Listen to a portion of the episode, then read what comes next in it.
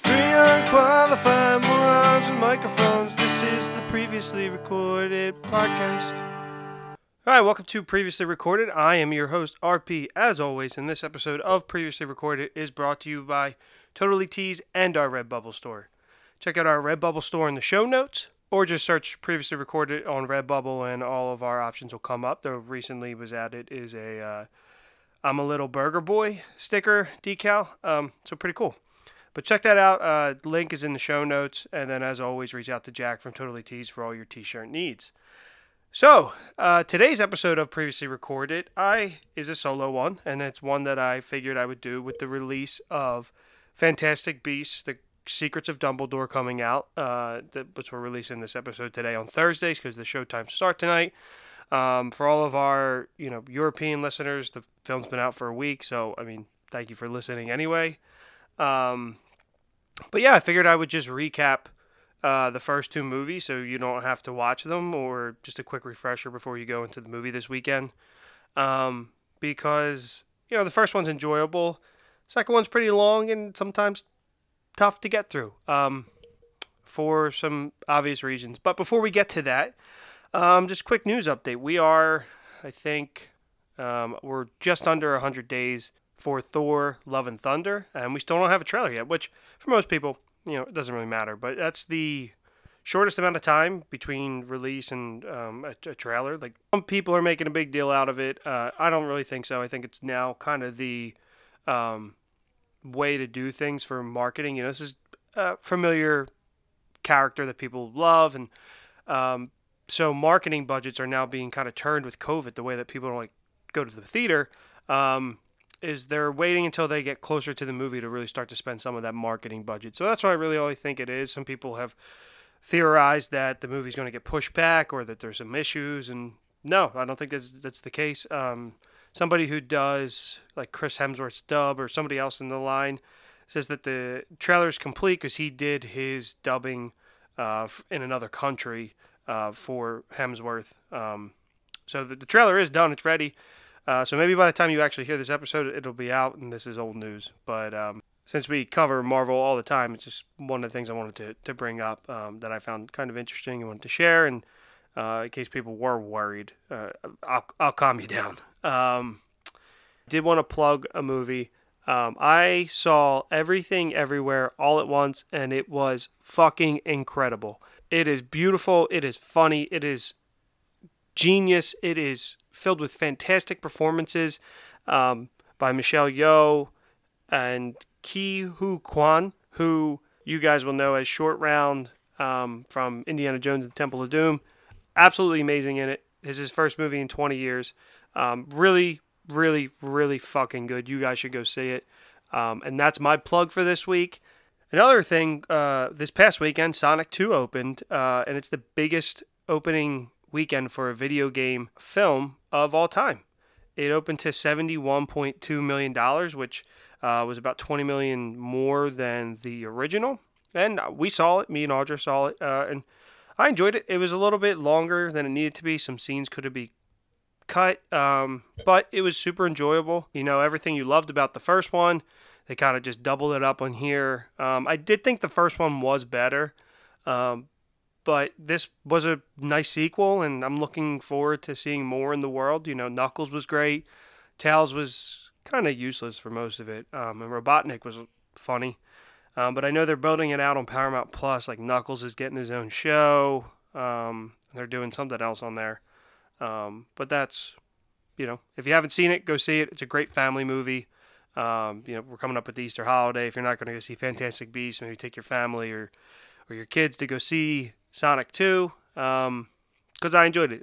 So did producer Audra. But that was crazy just how much money it made. Good for it. It was it's lighthearted, good fun, uh, a lot of funny moments.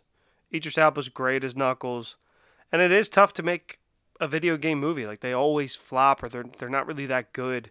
Um, like Assassin's Creed, I never saw, but I heard it was awful. Um, the Hitman movies, I think, are okay. Um, Prince of Persia, some people do like it. You know, it's just really tough to make a video game movie, but Paramount has found a way with Sonic. Um, so that was some news. And then Brie Larson has been cast in Fast and Furious 10. Uh, who as who knows what, but this was announced on Vin Diesel's Instagram page over the weekend. Uh, with a picture of them two and the caption, Yeah, yeah, yeah. You see this angel over my shoulder cracking me up. You say to yourself, That's Captain Marvel. Clearly, there is love and laughter in this image. What you don't see, however, is the character you will be introduced to in Fast 10. You have no idea how timeless and amazing she will be in our mythology. Beyond her beauty, her intellect, her Oscar, haha, is this profound soul who will add something you might not have expected but yearned for. Welcome to the family, Brie Larson. The fuck? like Vin Diesel's posts are insane. Like when he called out freaking The Rock to come back. Like I don't whatever. Who cares? But uh, these these movies are insane and Brie Larson has joined the cast. I mean this one I mean the last one was fine. I like Brie Larson in Captain Marvel. And Momoa joined as the villain, which I think is awesome. So, um, yeah, that's kind of all the news I wanted to share. Um, again, this is a solo episode of me kind of just recapping the events in the Fantastic Beast movies um, for people so they can go see it this weekend and have a quick refresher if you haven't had time to watch the movie. So, we are here to discuss Fantastic Beasts and where to find them.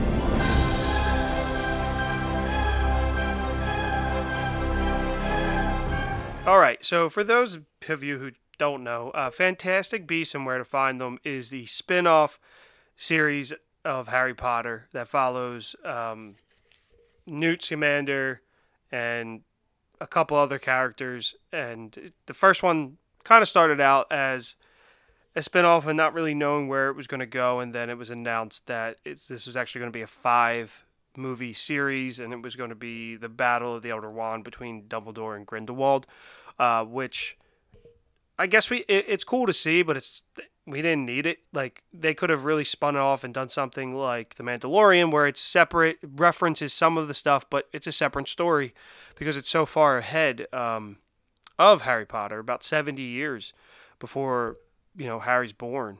Um, but anyway, Fantastic Beasts and Where to Find Them uh, released on November eighteenth, twenty sixteen, uh, about five years after Deathly Hallows Part Two. It was directed by David Yates, who did Harry Potter and the Order of the Phoenix, uh, all the way through Deathly Hallows Part 2, um, and written by J.K. Rowling. This was her debut in, you know, screenwriting and writing a movie, which she's written seven really good novels, so you would think this kind of wouldn't be too hard for her, but that is what kind of happens in the second one, where she tries to fit too much information into a, a two and a half hour movie where she doesn't have, you know, 800 pages to, to tell a story. But it stars Eddie Redmayne as Newt Scamander, Catherine Waterston as Porpentina Goldstein, who goes by um, Tina, Dan Fogler as Jacob Kowalski, Alison Sudol as Queenie uh, Goldstein, Ezra Miller as Credence Barebone, and Colin Farrell as Percival Graves. Um, so I'm going to refer to Percival Graves as Graves for most of this just because it's easier. Um, but the movie uh, was a success. It grossed $814 million worldwide uh, with an opening weekend of 74.4 million here in the U.S., uh, which is pretty pretty damn good. Um, with a critical reception of 74% on Rotten Tomatoes and a 79% audience score. Um, so it was a success, and people thought this was going to be the start of a new franchise. So with that, let's get into the events of the movie. Um, so the movie starts off with you see a bunch of different snippets from the uh, Daily Prophet of kind of what's going on in the Wizarding world, and one of them is that you know says Grindelwald was on the loose or something like that. Um, but the opening scene after all that uh, is Newt uh, arriving in New York. So it's 1926, and Newton Artemis Fido Scamander, you know J.K. Rowling in her names, um, or Newt, arrives uh, by boat, which I don't know why he didn't just apparate there. I guess because you have to go know where you're going. It you know was different back then, um, but he takes the boat back home at, at in the end anyway. Um, boat to, to New York City with his case of magical creatures. Uh, Newt is a magizoologist, and um, he's here to help finish his research for his book, uh, which all Harry Potter fans know the title of, which is the title of the movie uh, because Fantastic Beasts is a required reading for all first year students at Hogwarts. Also, going on at the same time, some uh, invisible magical creature is wreaking havoc on, on New York. and no one really knows what's going on. The No-Maj, which are the the Muggles, uh, think it's a gas explosion, uh, but then Percival Graves arrives on the screen, which is Colin Farrell, um, and we later find out that he's an Auror for MACUSA, which is the Magical Congress of the United States of America. Uh, so we continue back to with Newt, who is walking through the streets of New York, um, when he encounters a protest happening in front of a bank by the New Salem Philanthropic Society, um, which you'll hear referred to as the Second Salemers, uh, in regards to Salem, Massachusetts, which is led by No-Maj Mary Lou Barebone, uh, who is Credence's adopted mother. Um, they are a group who preaches that witches and wizards are real and dangerous. So some people think they're crazy. Um, here's where Newt's creature, the Niffler, um, it's a cute platypus-looking creature that I'm sure you've seen, escapes. Uh, so Nifflers love shiny things. So of course, a bank with tons of gold plates and shiny coins would be a Niffler's playground. So this is actually where Newt runs into Jacob Kowalski, uh, who is a former military man turned canned soup factory worker uh, looking to obtain a loan to open his own bakery. Um, he's denied the loan because he doesn't have any collateral. And upon leaving the office, he finds Newt's animal egg, which is like shiny silver, and he goes, uh, "Hey, Mister, your shiny egg is hatching." And Newt, so Newt's clearly in a rush to find his Niffler, and he pulls him uh, with magic, revealing that he is a, a wizard. And the Niffler now enters the bank vault, which causes the bank to think that Newt and Jacob are robbing it. Um, then Newt stupefies them and they escape. Once out of the bank, Newt prepares to wipe Jacob's memory, uh, to which Jacob quickly hits Newt with his briefcase and takes off.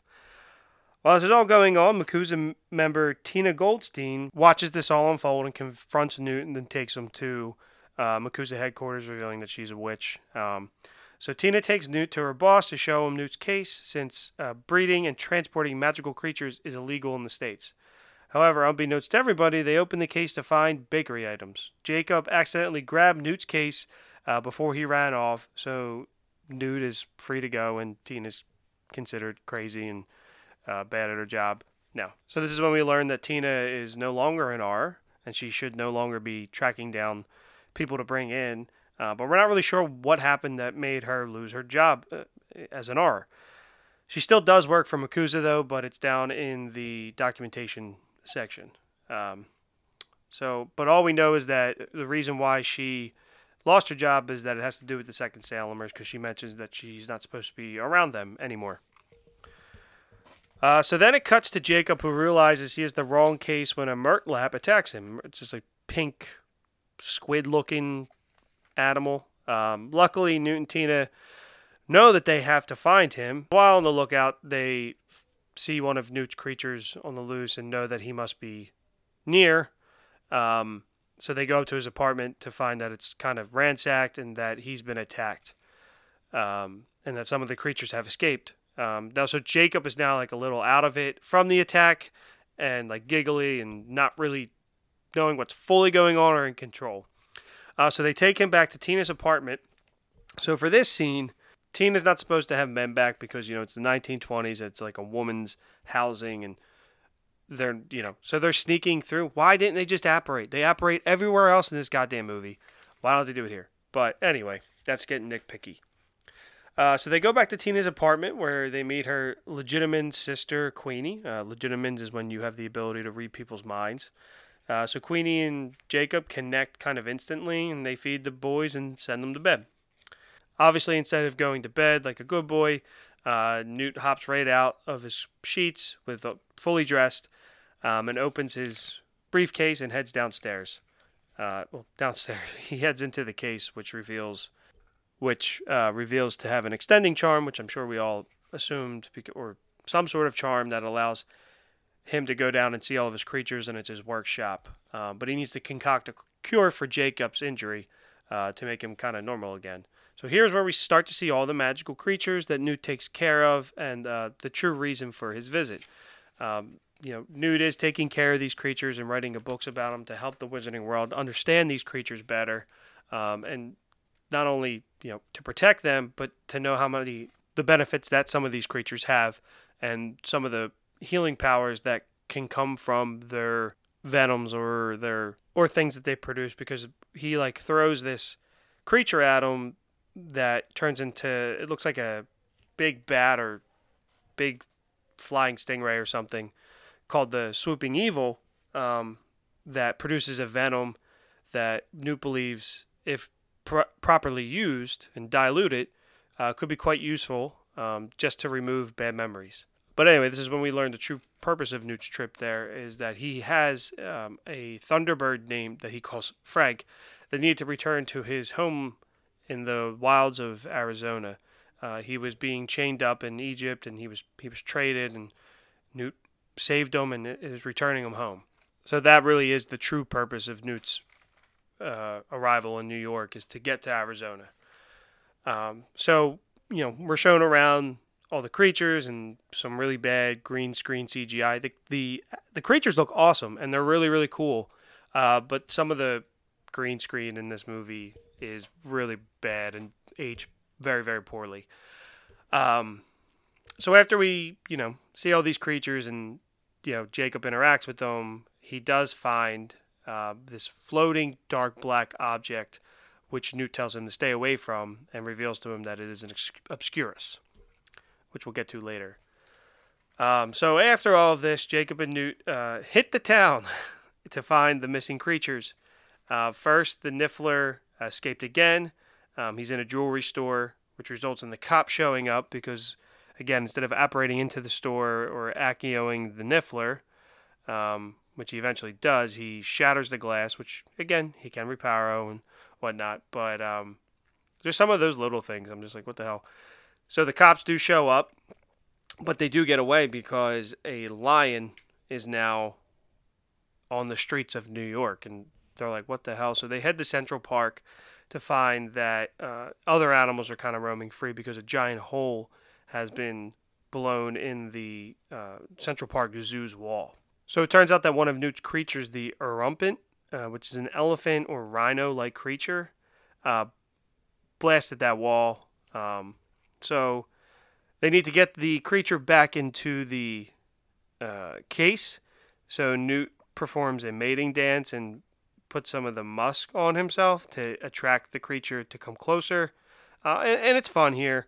Um, but then obviously situation happens and the musk opens up and it gets over Jacob, and the creature comes up after Jacob, and uh, chaos ensues. Uh, but it's fun, and they eventually do get the creature back into the case, um, which is when Tina ends up trapping Newt and Jacob in the case as well. Um, so, but meanwhile, the Salemers meet with the senator, played by Jon Voight, to try and get him to print in his newspaper about wizards and witches being real. Uh, but they're like, get the hell out of here. And the son is really mean to them, especially to her child, Credence. He's not really a child, he's like a grown ass Ezra Miller, but it's just foreshadowing something that's about to happen. Um, so, anyway, then Colin Farrell then meets with the kid Credence secretly in hopes to find a magical child that they believe is at the orphanage. Um, in return for his help, he will teach Credence magic. Uh, Credence wants to use the magic against the orphanage leader, uh, Mary Lou, who's the head of the Second Salemers. It, it's unsure if she's adopted or he just takes that last name because she takes care of him in the orphanage. It doesn't really matter. Um, but since she, she, you know, she abuses the kids and it's a unsafe place. We see these two interacting, and you kind of get this vibe that you know Graves is giving off this vibe that he's not exactly who he's perceived to be. So next, uh, as I said, Queenie and Tina were able to trap Newt in the case. Um, so she does take them uh, to to MACUSA again to prove that you know she's still good at her job and she's not crazy or whatever. But upon arrival, they find that MACUSA was filled with all different members of the wizarding community from all around the world. Um, they're gathered there because uh, the senator's son, who was mean to Credence, uh, is killed by the invisible chaos monster that's been unleashed in New York. So now they're actually all under arrest, including Tina. It's just Tina, uh, Newt, and Jacob because they think one of Newt's creatures did this to the senator's son, and obviously Newt pleads to them, no, you know that that wasn't happen. My creatures wouldn't hurt anybody. Don't do this. Um, so then they take them down, and you know they're gonna look through his case. So they do look through Newt's case, and they find the Obscurus. Um, and this is where we learn what an Obscurus is. So an Obscurus is created when a young Witcher wizard oppresses their magic and pushes it down uh, for fear of being prosecuted, uh, like in the Salem witch trials. And that magic is, you know, just oppressed and pushed down and not given the opportunity to grow.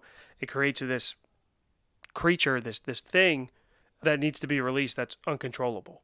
Um, so this is why Newt actually had one is because he was asked to come and try and save this child that had one, and you know he wasn't able to. So instead, he now had it in his case because he was trying to learn and understand it, and you know try to prevent that from happening again. And it is not the Obscurus that does attack the senator's son and been causing all this chaos. So when I first saw the movie and I heard this Obscurus, I thought it was kind of interesting and a little bit unusual, but um, I guess it kind of makes sense. It's kind of cool. So that is an Obscurus, but um, we also learn here why Tina is no longer an Auror, and it's because she was, you know, tracking down the second Salemers, and she saw the abuse that was happening to Credence and, and the people in her in his family, and so she um, attacked Mary Lou Barebone, and that's why. So she's no longer allowed to be an Auror, and so naturally, you know, they wipe their memories, but um, she does have this kind of connection to Credence. So uh, they find the Obscurus and they sentence all of them to death, kind of like immediately, um, because uh, Percival Graves accuses Newt of working with Grindelwald. Um, and he also does mention Dumbledore at some point.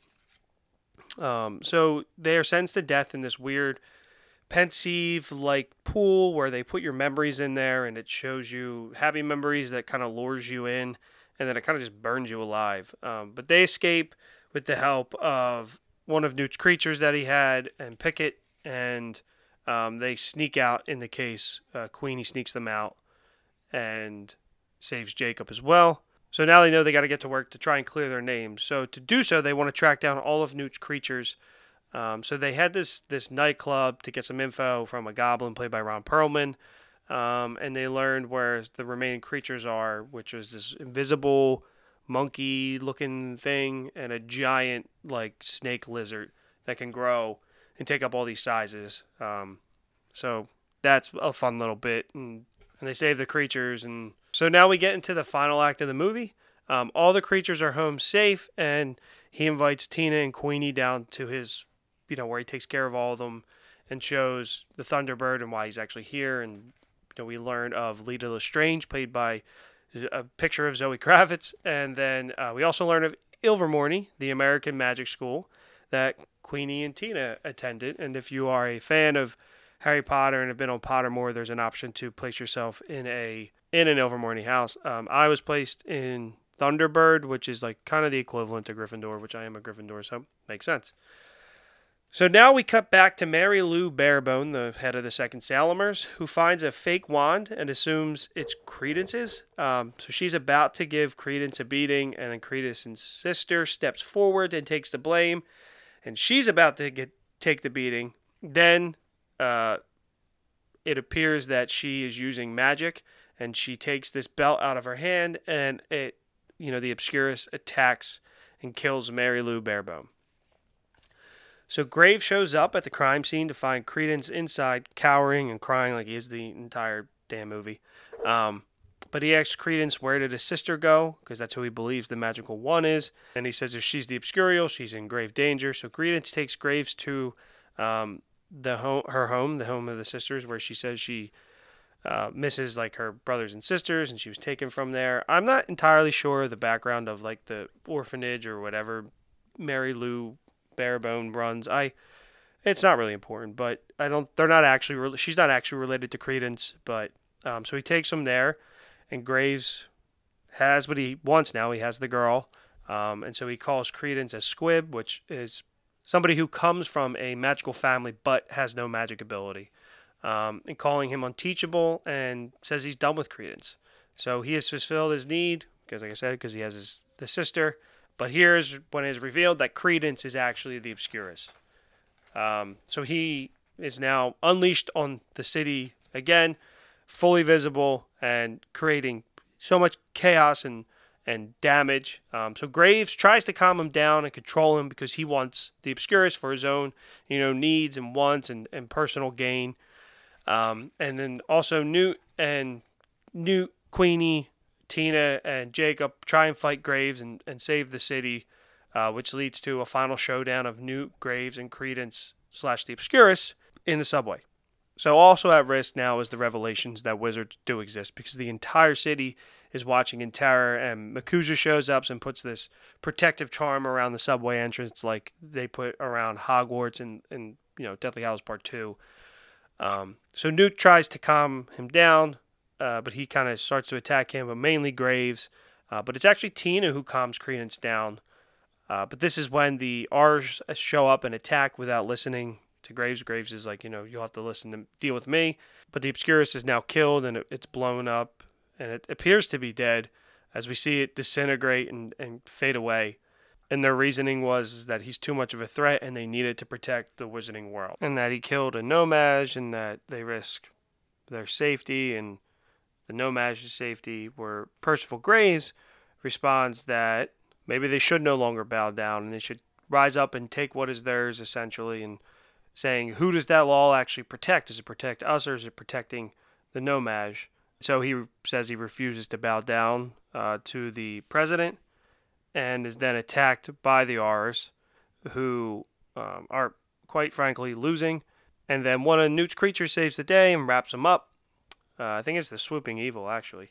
And then Graves is placed under arrest, but then it's actually revealed that Graves is actually dun dun dun the evil Gellert Grindelwald, uh, the evil wizard, played by Johnny Depp. And so he is taken into custody, um, and now they need to figure out what they're going to do about the No-Maj. Um, so to solve the Muggle issue, that's too many people to obliviate. Um, Newt actually unleashes the Thunderbird uh, into the sky with a vial of the swooping evil venom, and they starts to rain. You know, the Thunderbird causes the rain and the lightning. It begins to rain, and the uh, swooping v- evil venom uh, mixes with the rain to remove the bad memories for the humans. This is a traumatizing thing. They all look scared. So the rain hits all the onlookers, and their bad memories of the wizards start to fade. As you can tell, they, they look confused. But it apparently works really quickly because they show somebody drinking water, and it's still raining out, and they're still rep- fixing the city doing with like Reparo. Um, and somebody's in the shower too, but and they all look confused. So apparently, whatever the Thunderbird did, it, it worked really, really quickly, and the water moved into the the drains and whatever super quickly. Um, so the Wizarding World is now safe again, um, and MACUSA thanks Newt, and their name is cleared. But also now they have to say goodbye to Jacob Kowalski. So they say goodbyes to Jacob, and it is sad. And Queenie and him share a kiss because you know they were in love. Uh, and Jacob walks off into the rain, never to be seen again. Obviously, he's a main character. He's coming back because Newt um, secretly bumps into him as he's walking into his job as a factory worker, and he's clearly unhappy. Um, and he gifts him with a dozen silver shells uh, as collateral for the bank loan. He's going to get that bakery. Um, and then Tina and Newt share a heartfelt goodbye, teasing something more is there. Um, and Newt will send her a copy of his book when it's done. So the movie ends with us seeing uh, that Jacob has opened Kowalski's bakery and business is booming. Um, all of his pastries resemble all the magical creatures throughout the movie. Um, and then the last shot is Queenie walks in and um, the movie kind of fades to black as Jacob starts to realize he knows this woman.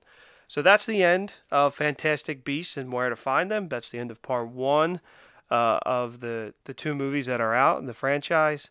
Um, I, I, I, probably missed some things, uh, but that's a general overview of the entire entire movie. The big plots. Um, I know most Wizarding World and Harry Potter fans do enjoy this first one. Um, I do like it a lot. I'm a defender of it. I think it's really, really good.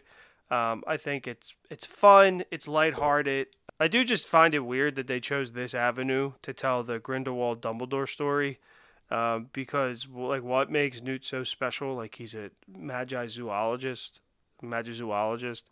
He's not like a an Auror. Like it's just it's an and I know Harry Potter's about you know unexpected heroes and things like that. And I and I love the character Newt. I think Eddie Redmayne's great. It's just very interesting. Um, but yeah, I'm a big fan of the first one. I think there's some silly points like you know the then he just apparate back to London instead of taking the boat. I know there's that thought that oh he has to be maybe know exactly where he's going. I get that coming, but going home he knows exactly where he's going. But whatever. Or it's maybe he's not power enough to do it that far. Who knows? Uh, but that is Fantastic Beasts and where to find them. Gellert Grindelwald's revealed. Clearly, there's something more coming, which we will get to in the recap of Fantastic Beasts and the Crimes of Grindelwald.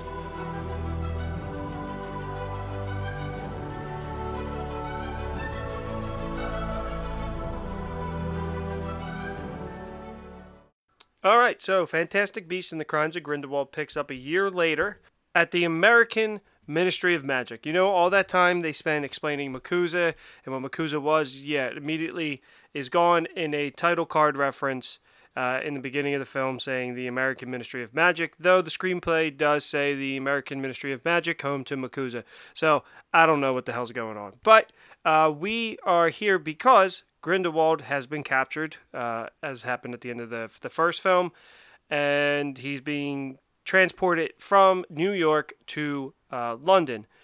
Uh, obviously, he escapes here in a pretty cool um, scene where you know it turns out that Grindelwald actually switched appearances with uh, one of the good guys from the first one, who he converted, who was an agent of MACUSA, and so it was actually him in the the cell the whole time, and Grindelwald was on the loose um, as this agent. Uh, so again, he was playing an American uh, Auror. So Grindelwald escapes, and that's how the movie starts off. Um, so then we are now at the uh, British Ministry of Magic uh, about three months later, where Newt is getting recruited uh, by the ministry to help his brother track down Credence, uh, but Newt turns it down. Uh, the ministry then revokes Newt's travel documents, and Gunnar Grimmson takes the job, though they all look pretty upset that he did take the job.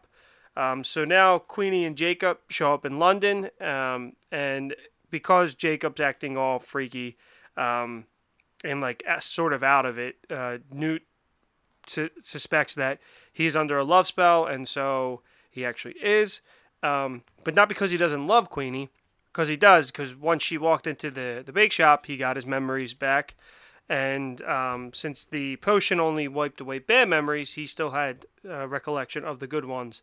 Um, so he does love Queenie. However, he refused to marry her because of the magic laws that say that witches and uh, No-Maj cannot be together or muggles can't be together. So she puts that you know spell on them so they can get married.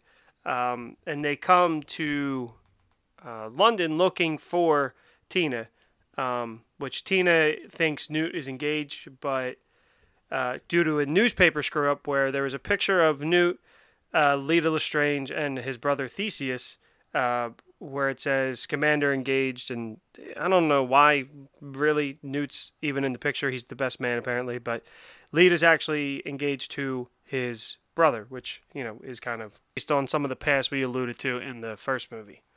Um, so now Dumbledore reunites with Newt, uh, revealing to him that he cannot move against Grindelwald and that he will need Newt's help to recruit Credence um, and help guide Credence to the good side and help him because it turns out that, you know, like I said, Credence didn't die. He's actually alive, even though people thought he was dead. Um, so now it's time to catch up with Credence. So Credence is traveling with the Circus Arcanus, um, which is basically a magical creature cir- circus for uh, witches and wizards in the in the wizarding world.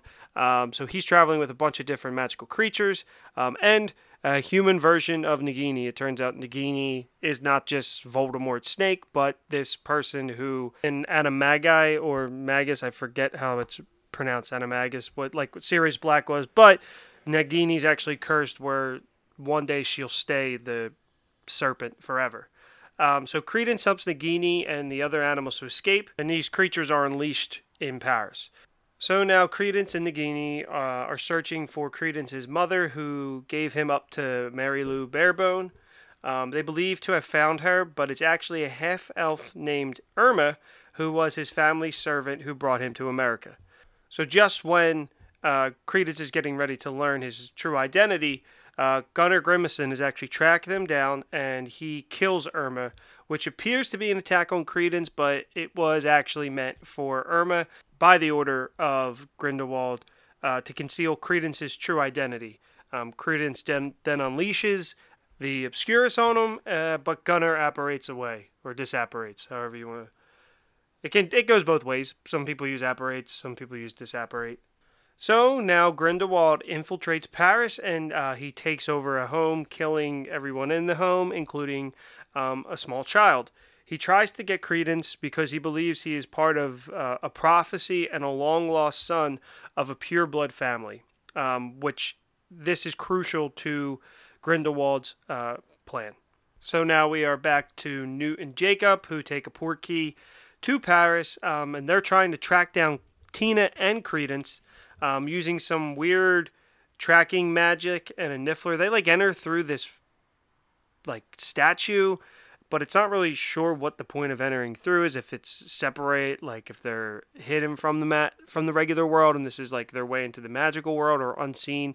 They don't really explain it, um, but they then locate Yusuf Kama, uh, who says he can take them to Tina. Turns out he trapped Tina and now has trapped Newt and Jacob as well, due to some unbreakable vow he made. So just when things look like they're trapped, however, he actually passes out due to um, a parasite from a water demon, I think Newt says, um, that infected him, and they take him uh, to see a ghostly, like, thousand year old Nicholas Flamel, who you guys will know from The Sorcerer's Stone. However, before they get there, uh, they have to save Paris from one of this giant lion slash cat looking thing called a Zouwu, kind of forcing in magical creatures wherever they can to justify the title. Um, so they do capture him with like a little cat toy. It's it's funny. It's a good scene actually. A lot of the scenes with any of the animals are actually really good. Um, so they get to Nicholas Flamel's place, but Jacob is distracted and Yusuf escapes.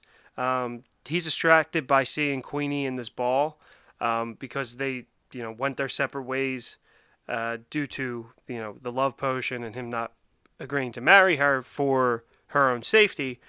Um, so Jacob goes to find Queenie, and Flamel shares what he saw in his little magical ball, which was that Grindelwald will be holding a rally, and that will put others in danger. So he does this like weird book communication thing with someone in like I guess in like an Auror system or some version of an Order of the Phoenix per se.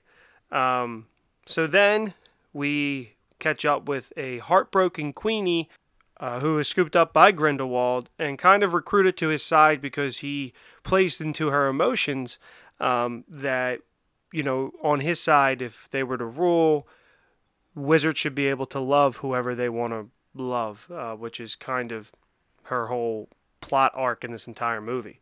So now back to Newt and Tina. Uh, Newt tries to explain to Tina that it wasn't him who was engaged, but can't just because he's super duper awkward.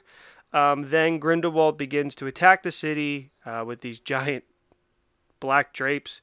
Um, which, like, how are the muggles just like, is this okay? This is normal? Again, like, I don't know if they're inside that statue Newt enters, and that's like the ma- like the non-magical or non magique, as Grindelwald says later in the movie. Um, like can't see what's going on. I, I don't really know, but this is him calling his followers to his rally, as we're told. Um, now we jump to Hogwarts, uh, where we see that Dumbledore is teaching defense against the dark arts, which all Harry Potter fans know. He taught transfiguration, um, not defense against the dark arts, but this is where it happens. Um, Dumbledore is confronted by the Ministry, uh, where he, you know, like I said, he's teaching defense against the dark arts, um, and we also meet a younger Professor McGonagall, uh, which, in terms of timeline, she's not at Hogwarts in 1927 yet as a teacher, um, but that's just one of the canon. You know, it's not that big of a deal, but still, a canon is a canon, respected, especially since the person who created it and wrote and brought up this world is making these changes. Anyway, whatever. They try to recruit Dumbledore to help fight against Grindelwald. He, he tries to explain to him that he can't um, without going into too much detail. They mentioned that they were as close as brothers, um, but they were actually closer, as Dumbledore says, uh, which is alluded to when Dumbledore is at the Mirror of Erised, that they were actually lovers who made a blood pact to never fight one another, and that blood pact forms this little like um, jewelry looking thing that has both of their blood in it. Um, it's kind of cool. Uh, so that's why he can't fight with the ministry against him. Uh, so the ministry is obviously pissed off and puts these bracelets on him that monitors everything he does in terms of magic, any spell he casts. I guess if he were to apparate or disapparate. Um, so that's where we're at with Dumbledore.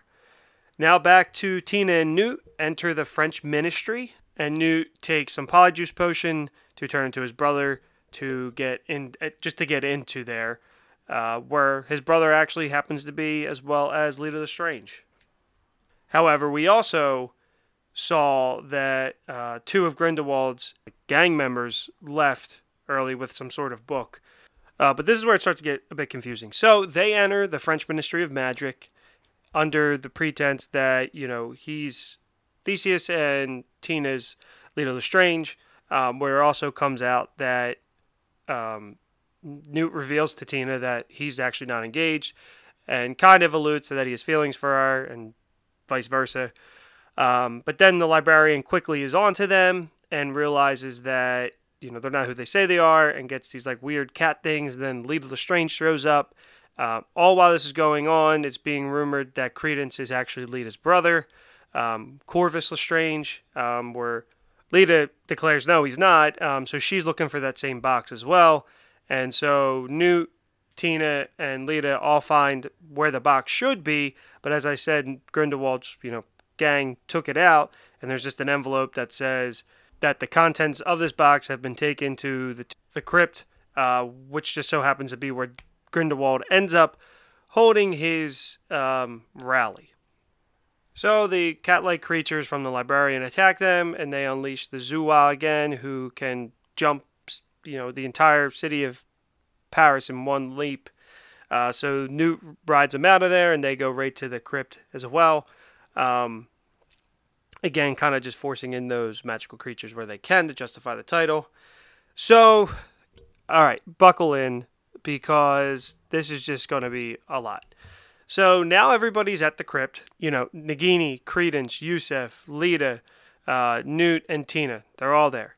Um, so this is the, the, crypt. It happens to be the same crypt where Grindelwald's holding his rally. Um, so Yusuf reveals that he is carrying out his father's Mustafa's request, uh, that which is this is the unbreakable vow, to avenge his mother Lorena um, and kill the person Corvus loved the most. So Corvus Lestrange, Leta's father. So Corvus took Yusuf's mother Lorena under the Imperius curse. Um, and had a baby with her. Um, and Lorena, Yusuf's mother, died while giving birth to that baby, and that baby was Leta Lestrange. Uh, so she's actually Yusuf's half sister, um, but Corvus was a bad dad. Uh, so this isn't who he loved most, which was the unbreakable vow Yusuf made to kill who Corvus loved most instead of just killing Corvus himself, which would have made more sense. But um, it was the next child, his son Corvus the fifth. So Corvus the fourth is the dad. Corvus the fifth is the son. So uh, Corvus the fourth, Leta's dad, knew that somebody was after his son, so he put his son uh, on a boat with Leta, sailing to America to escape Mustafa. So it's then revealed that Credence is Corvus V, and so Yusuf prepares to kill him. Now, more, even more is revealed uh, and explains some of the demons that Leta has been battling uh, in this movie. So Leta reveals that she unintentionally caused Corvus V's death, her brother, um, and how she did that was that a very young Leta uh, couldn't stand that her baby brother just continued to cry and cry and cry while they were on this ship to America. So she switched her baby brother uh, with the infant in the uh, room across the hall when the ship was needed to get evacuated because it turns out that this ship ends up sinking, which is why Yusuf could never find Corvus. He thought he was dead. Blah blah blah blah. Whatever. Um, so right before they evacuate the ship, uh, Leta puts the baby in the other room because she just couldn't stand it. She just wanted to escape the crying for a little bit, which it just seems even more sinister um, the way it's done. It could have been done better, I thought. Um, and so she switched Corvus Fifth with another baby. Um, the other infant ended up being Credence. So, so that's why Leta knows that her brother Corvus Fifth is actually dead because this baby that she switched with and was given then to Mary Lou Barebone, who ends up being Credence, isn't actually a Lestrange. So, more tragedy though. The ship sunk and Corvus V died on one of these escape boats. Um, so, this is one of the more messy and complicated story points that um, didn't need to be a twist because it was like a double twist and it was just kind of confusing. So, Credence isn't a Lestrange. And this also explains a scene earlier in the movie while Leta was at Hogwarts, her boggart turned into this white floating like linen. Um, and so that was supposed to be her brother baby Corvus drowning, which doesn't really make sense because she technically never sees what it looked the baby looks like drowning, but whatever. So Credence is just a nameless orphan. So I know that that part is complicated so basically, Yusuf thought that Credence was Corvus uh, the fifth when he's actually not because Leta switched Corvus the fifth with the baby who ended up being Credence. So Leta's brother died, Credence survived, who is not a Lestrange. So Yusuf's unbreakable bond is gone. Um, and now Credence is whiny, saying he's a nobody, which his lineage doesn't make him who he is. I mean, he's lived a full life. He's kind of like a grown man. Um, but that's the whole point of Credence's story is trying to find out who he is and explain his magic. So now we are all conveniently at the Grindelwald rally as Newt realizes everything was part of Grindelwald's plan to get everybody there. Uh, Queenie to get Jacob and Tina there, and Newt also kind of with that, and then to get Credence there with thinking he's Lestrange. So Grindelwald knows Credence's true identity.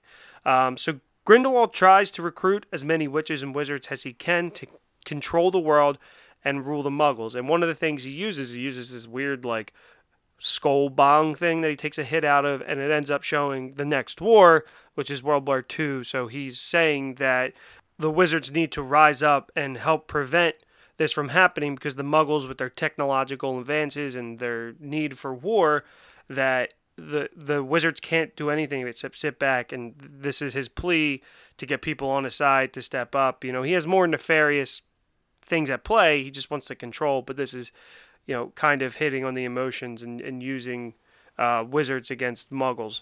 Um, so as I said, Jacob reunites with Queenie. He's excited to see her, and Queenie, you know, as I said, wants to be able to love whoever she wants. So she is on Grindelwald's side, and she's trying to persuade Jacob that this is the right way. Um, because they should never fear and be able to love whoever they want. So after Grindelwald made his speech, uh, the Aurors show up, and you know Theseus tells them don't attack. It's not illegal to listen to him, uh, but uh, Auror ends up killing a wizard for kind of motioning towards him, and this just ends up helping Grindelwald's point.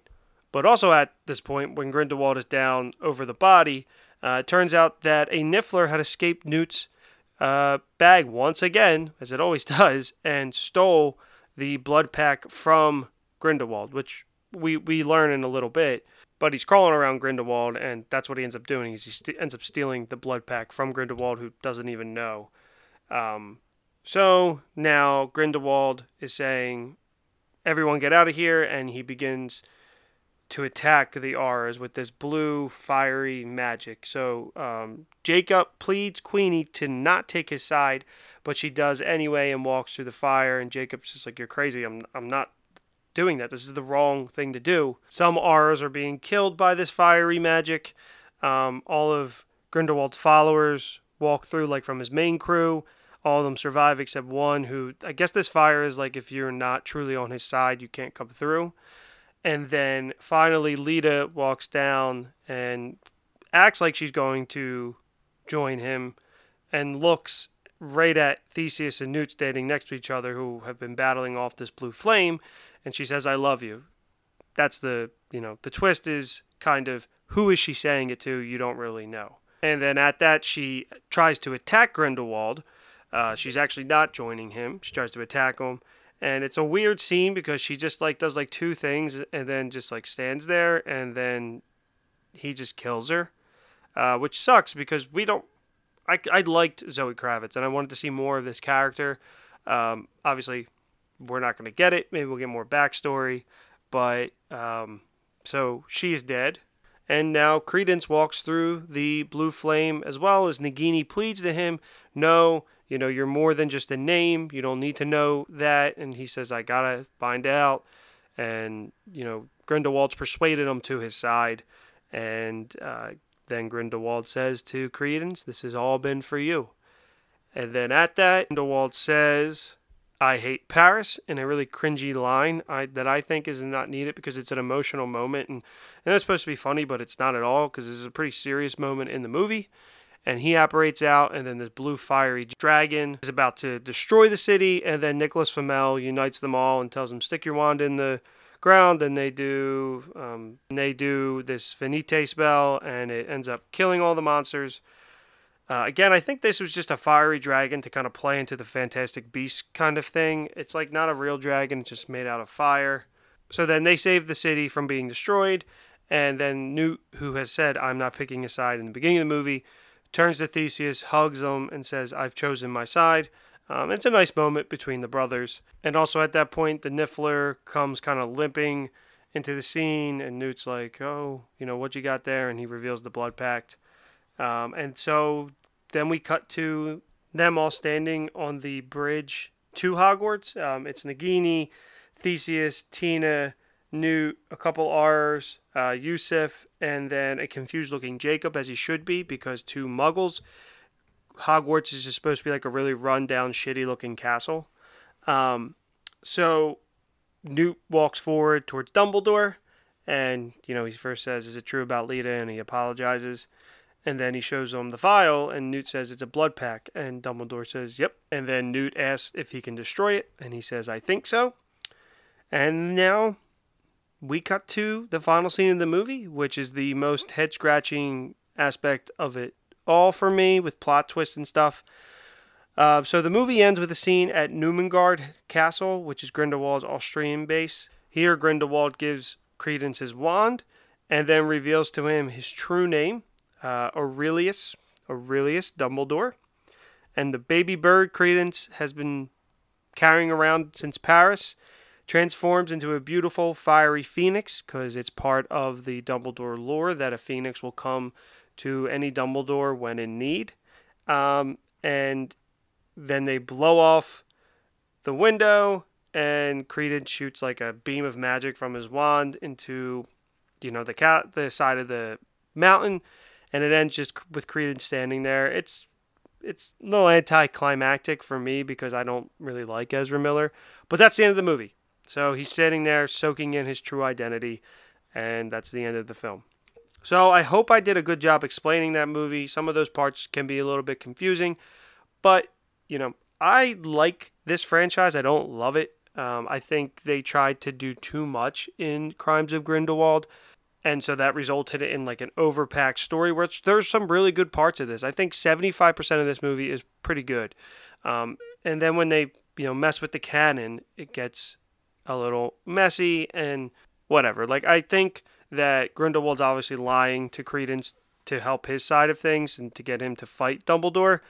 I, you know, if he ends up actually being a Dumbledore, it'll probably be like a cousin or something, but it shouldn't be his brother because that just doesn't make any sense in terms of canon, um, since all of this is in the past, so it would get revealed. Um, but there's some really good parts of this movie. I think Eddie Redmayne's great. I think like the cast is great. Johnny Depp is pretty good in it, um, though I do agree they were going to cast Mads Mikkelsen, who replaces him in the new one, and I think he probably would have been a better Grindelwald from the start. Um, you know, this movie did suffer. It got 36% on Rotten Tomatoes. It opened to the lowest uh, opening for any Harry Potter movie with 63 million and went on to gross around 600 million, which is about 200 million less than the first Fantastic Beast. Uh, you know, this like I said, 36% on Rotten Tomatoes, so that does affect some people. There was some controversy at the time with Johnny Depp with everything that was going on in his personal life. Um, so I don't know. I am looking forward to the third one. They took some time off. Uh, they had they took a year off actually to work on the script. You know, they they obviously saw some of the criticisms and, and tried to perfect it. They brought in Steve Kloves, who did um, seven of the eight Harry Potter movies. He wrote the screenplay for, so they brought him in to work with J.K. on it. So I think it is going to be better, and all the reviews are pointing to it. You know, it's at, I think it's at a 58 on Rotten Tomatoes, which isn't great, but it's a 20% higher than the last one. Um, which you know, whatever. It's oh, if you're on Rotten Tomatoes, look at the fan score because that's really what I think dictates some things. Um, but it, this has fully become a Harry Potter franchise. It was a spin off, and then they've kind of just veered towards it. And then all the marketing and promotional material. Like I was in the theater the other day and there was a Harry Potter trailer like it opened up with the book and showed the fandom and showed a couple movies the Lego like it, it was just playing into the wizarding world so they're really trying to get people to come and see this movie and it's also been uh, stated that they're waiting to see how it does in its opening uh, weekend and how much money it makes before greenlighting four and five because it's supposed to be a five movie thing. I do think if it doesn't make as much money as the last one, it'll still make money. Um, but we'll still get a fourth one. I think we'll just get four instead of five, and that'll be the end of the series. Um, even if it ends up on HBO Max, I don't know. Um, but just you know, lower the budget for it. It's a two hundred million dollar movie make it a little bit more affordable and it becomes a little bit more profitable because there's an audience out there for anything Harry Potter. Like like I said, I'm looking forward to this one, and I didn't love the last one. Um, but they're they're like fun movies in the Wizarding world. I just kind of wish they would do something like The Mandalorian, like veer off and kind of maybe mention some of this stuff or reference some of it. Um, but I don't know. So I hope that this was a good refresher for you guys about what's going on in those in the franchise. I hope it wasn't too con- convoluted or too heavy into the story, but that's kind of everything you need to know about the first two movies to follow along with the movie that comes out, you know, tonight if you're seeing it Thursday or this weekend. Um, so go see it uh, if you can, if you want to see more of these movies, uh, because that's the only way we're going to get more. Um, so I think that about does it for me here. Um, I just wanted to kind of recap. I like to do some of these episodes. I hope you guys like them too. Um, and as always, remember to rate, like, and subscribe. Um, have a great Easter holiday or Passover holiday, whatever you celebrate, or just a great weekend. And um, remember to rate, like, and subscribe. Check out the Instagram, check out the Twitter, and uh, just have a good one, guys. All right. Thanks for listening.